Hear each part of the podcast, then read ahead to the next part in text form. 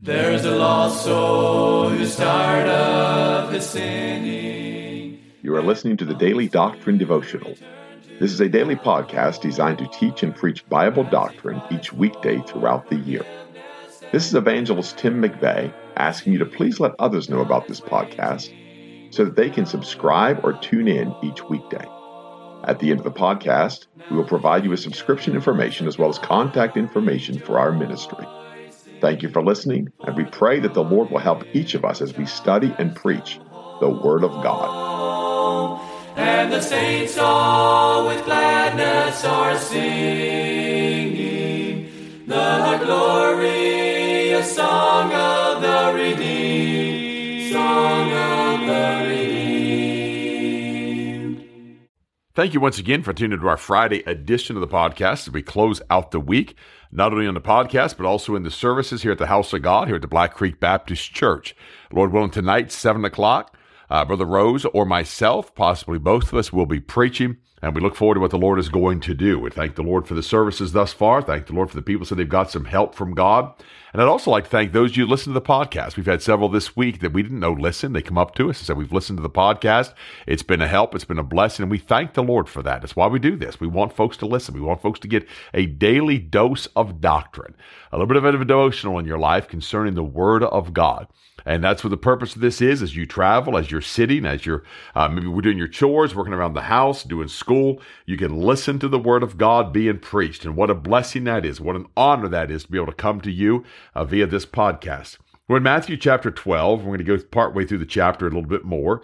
In verse 14, we'll begin reading. And the Pharisees went out and held a council against him, how they might destroy him. He's violated them twice he's gone against what they say is the law of God twice. But really, it's a law they've created in themselves without mercy, without doing one thing to lift a hand to help others.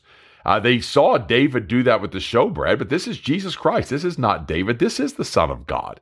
He's the bread of life. And yet his disciples go and take that corn. And again, all the factors of Pharisees, they didn't wash their hands. They ate the corn on the Sabbath day. Then Jesus says it's unlawful to heal on the Sabbath day. And he touches that man with the hand that's withered and makes him whole. And uh, we just heard today in preaching, we heard how a man spoke of that passage of Scripture Stretch forth thine hand. How cruel that would be if Jesus Christ could not heal him. And yet he knew when he said, Stretch forth thy hand, he was going to be healed. And so it'd be cruel to tell a man with a withered hand, stretch forth thy hand, and then leave him in the lurch, mock at him, scoff at him. That's what the world does. That's what people do. But no, this is Jesus Christ. This is the Son of God. The Pharisees have done nothing to help this man, but Jesus Christ came and helped him. And then he shared with them how much more of you, if you have a sheep that goes into a ditch on the Sabbath day, you're not going to go get that sheep out of the ditch. So rather take heed to the words of Christ, rather take heed to the word of God, they went out and held a council against him. You see, it's not just one man, there's strength in a council. And that's why people have to have councils. That's why people have to have committees, is to push their own ideas and their own thoughts. That's why a lot of churches have a financial committee, because it's a way to push thoughts through. It's not a one man stop. It's a it's a way to push things through. That's why people need councils. They need to get together. We need to have a committee. We need to meet on this. We need to talk about this because they have an ideal they want to push through, and they know that verbally you can be swayed, and they know that they need to destroy Jesus Christ. So they need to have a council about that. And they're going to put their heads together and they're going to wag their tongues. And they're going to figure out how they can destroy him against the law of God in violation of the law of God. But when Jesus knew it, he withdrew himself from thence, and great multitudes followed him, and he healed them all. And so it's interesting that he draws away from the Pharisees and continues to heal. In fact, he healed all the multitude that followed him and charged them that they should not make him known. And then again, he deals with scripture. He prophesies here that it might be fulfilled, which is spoken by Isaiah the prophet, saying, Behold, my servant, whom I have chosen, my beloved, my, in whom I am my soul is well pleased. I will put my spirit upon him, and he shall show judgment to the Gentiles. And I'm going to stop right there as far as reading the book of Matthew, but I'm going to go back to Isaiah 42. This is the scripture that he reconciles. Behold, my servant, whom I uphold, mine elect, in whom my soul delighteth. I have put my spirit upon him. He shall bring forth judgment to the Gentiles. He shall not cry, nor lift up, nor cause his voice to be heard in the street. Why? He's gone to the poor of this world. He's gone into the highways and hedges. He's gone to those that needed help. He's gone to those that needed healing. And he says he's not going to cry to be heard in the street. This is not a, a public, loud ministry. This is the earthly ministry of Christ. And he goes on and says, He shall not fail. Verse 3 of Isaiah 42 A bruised reed shall he not break, and the smoking flax shall not he not quench. He shall bring forth judgment unto truth. He shall not fail nor be discouraged till he have set judgment in the earth, and the isles shall wait for his law. And so again, we see prophecy concerning Jesus Christ. Jesus Christ is telling them this is the fulfillment of that prophecy. Matthew 12, 18, Behold my servant, whom I have chosen, my beloved, and whom my soul is well pleased. I will put my spirit upon him. He has absolute discernment. He shall show judgment to the Gentiles. He shall not strive nor cry, neither shall any man hear his voice in the streets. A bruised reed shall he not break, and smoking flax shall he not quench, till he send forth judgment into victory, and in his name shall the Gentiles trust. That is Jesus Christ. He has sent his judgment unto victory. He has healed the sick. He has come to his own. He has come and healed. He has touched. He's made them whole. Why? He has the Spirit of God upon him. He is the Son of God. He is Jesus Christ. He is the healer of the sick. He is the he come to those that are in bondage, even to those in imprisonment. Verse 22 Then was brought unto him one possessed with a devil. This is singular here, blind and dumb and he healed him, insomuch that the blind and dumb both spake and saw. And it's interesting. He says this man was possessed with the devil, both blind and dumb. And there's a correlation there. And I realize that somebody will take this and run with it. And every blind person will have devils. Every uh, dumb person will have devils. And they'll run with it to the uh, ends of the earth with this. But no, in this particular case, Jesus Christ is using this to show us and tell us what he can do. Insomuch that the blind and dumb both spake and saw. Why? He's taking the devil away. He has cast out that devil. Therefore, that man that could not see, that man that could not speak, that man that was unable, incapable of doing those things, now sees, he now speaks. Why? Because Jesus Christ has cast out the devil, because he's come to that man, and he's come not striving nor crying. He's come to show judgment to the Gentiles, but he also has his spirit upon him. And all the people were amazed and said, Is not this the son of David? But again, there's the Pharisees. Every time Jesus Christ does good, there's the Pharisees to make sure they call him into question, to make sure they challenge him, make sure that others do not see that he is the Christ. But when the Pharisees heard it, they said, This fellow doth not cast out devils, but by Beelzebub, the prince of the devils.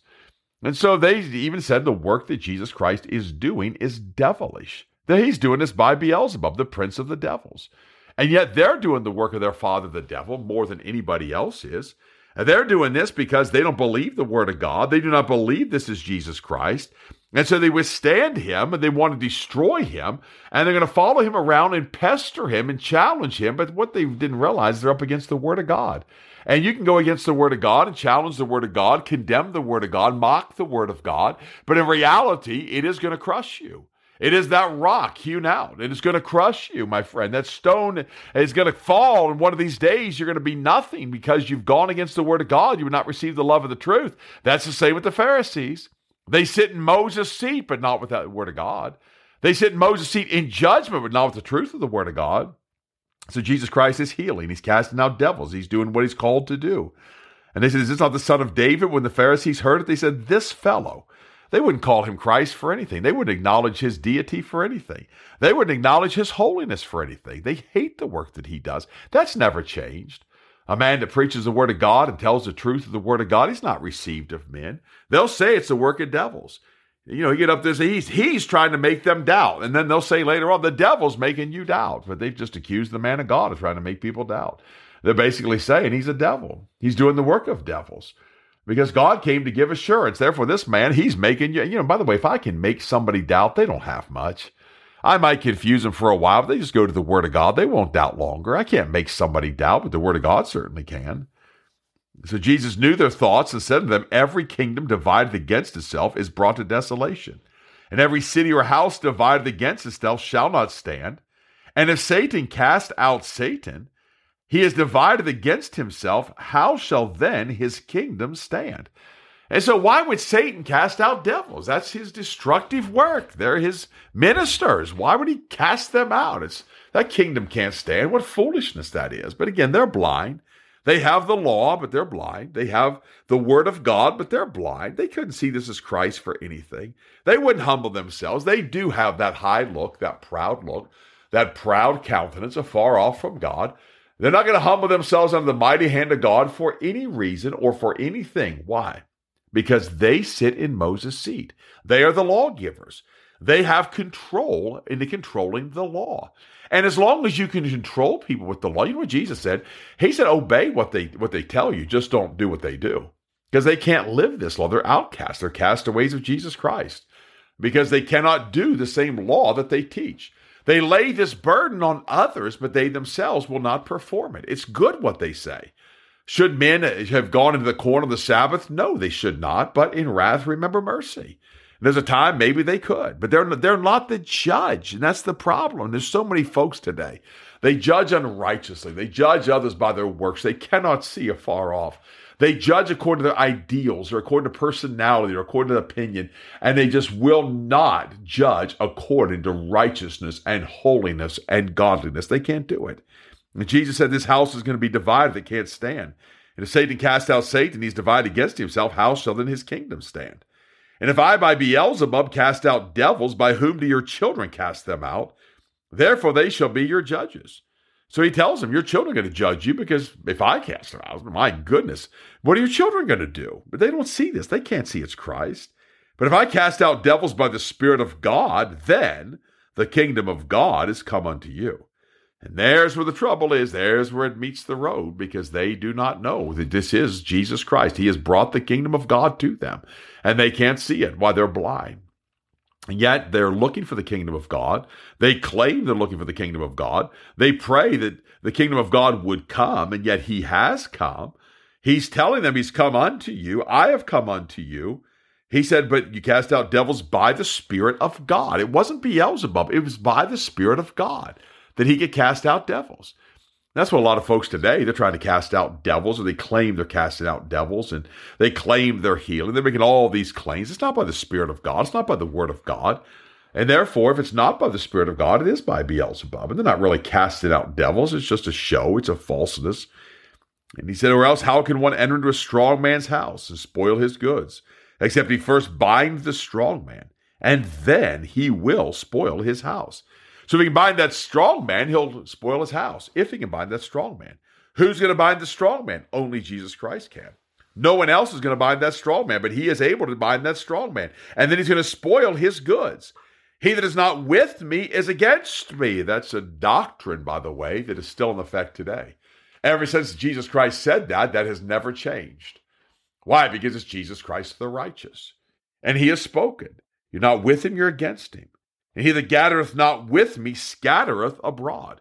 There's no gray areas with God. There's no indifference with God. There's no kind of give and take and, well, let's just try this and this. And I'm partially on board. I believe most of the Bible. I believe most of the doctrines. Uh, you know, and people say, well, I mostly agree with my church. Well, what's the purpose then? If you have aught with your church, why don't you get that settled? Why don't you take that matter to the church? Find out what the church believes, and you might just find out you're wrong, or the church just might find out you're right. But why can't we do that? They were puffed up with pride. It's our way of the highway. We're the only ones that are right. Everybody else is wrong. And that's just how men live today. But he said, He that's not with me is against me. That's the bottom line. If you're not with Jesus Christ, you're against Jesus Christ. If Jesus Christ is doing trying to do a work in the church and you're resistant to it, you're against him. Jesus Christ is working in a time, a meeting like we're in this week. And there's those that would resist that, and they're against Jesus Christ. They can't see that. They despise what's going on, but they can't see that. They can't see they're against Christ. What Christ is trying to do is work in the church. He's trying to minister. He's trying to save. He's trying to, to help people that need help. And they're going against that, and they can't see that that is their folly. That is their destruction. And he that gathereth not with me scattereth abroad. There's nothing else. You either bring them in or you're scattering them. There's no other way to look at it. And there's those that have never brought a person to the house of God. They've never won a soul, but their conduct, their conversation, the message, the gospel, wooed them to Jesus Christ. They've never done it in all their life. And yet they'll criticize those that do. They'll criticize the mannerisms of how it's done.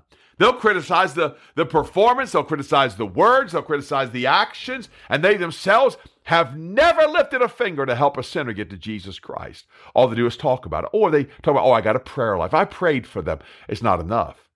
Prayer is not enough. You need some action behind the prayer. Because if you're not gathering with him, you're scattering. That's not a gray area. This isn't like something up for debate. This isn't where we're going to flip a coin. Are you with God or against God? No, if you're not gathering, you're scattering. And most people sit in the house of God their entire life, have never gathered one time. They name the name of Christ. In reality, they're scattering because they cannot gather. They don't have the ability to gather because they don't have the Spirit of Christ to gather doctrine from Jesus Christ, lessons from the earthly ministry of Jesus Christ. Have a great weekend. Lord willing, we'll see some of you on Monday in Akron, New York. There's a lost soul who's tired of his sinning, and he longs to return to the Lord as he cries for forgiveness and mercy. You have been listening to the Daily Doctrine Podcast with evangelist Tim McVeigh. For correspondence, please contact us through our website andsomeevangelists.com and use the contact form to connect with us. You may also subscribe to the podcast through our website or search for Daily Doctrine Evangelist Tim McVeigh on iTunes, Google Podcasts, Spotify, Audible, or Amazon. To write to us, please use our church address, which is Manasseh Community Baptist Church, 70 Back Hollow Road, Blain, Pennsylvania, 17006. Thank you for listening, and we pray that the Lord will help each of us as we study and preach the Word of God. Don't forget to subscribe and tune in tomorrow. And remember to look up, for your redemption draweth nigh.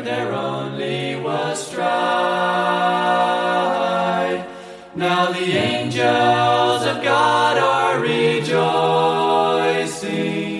for the prodigal child has come home, and the saints all with gladness are singing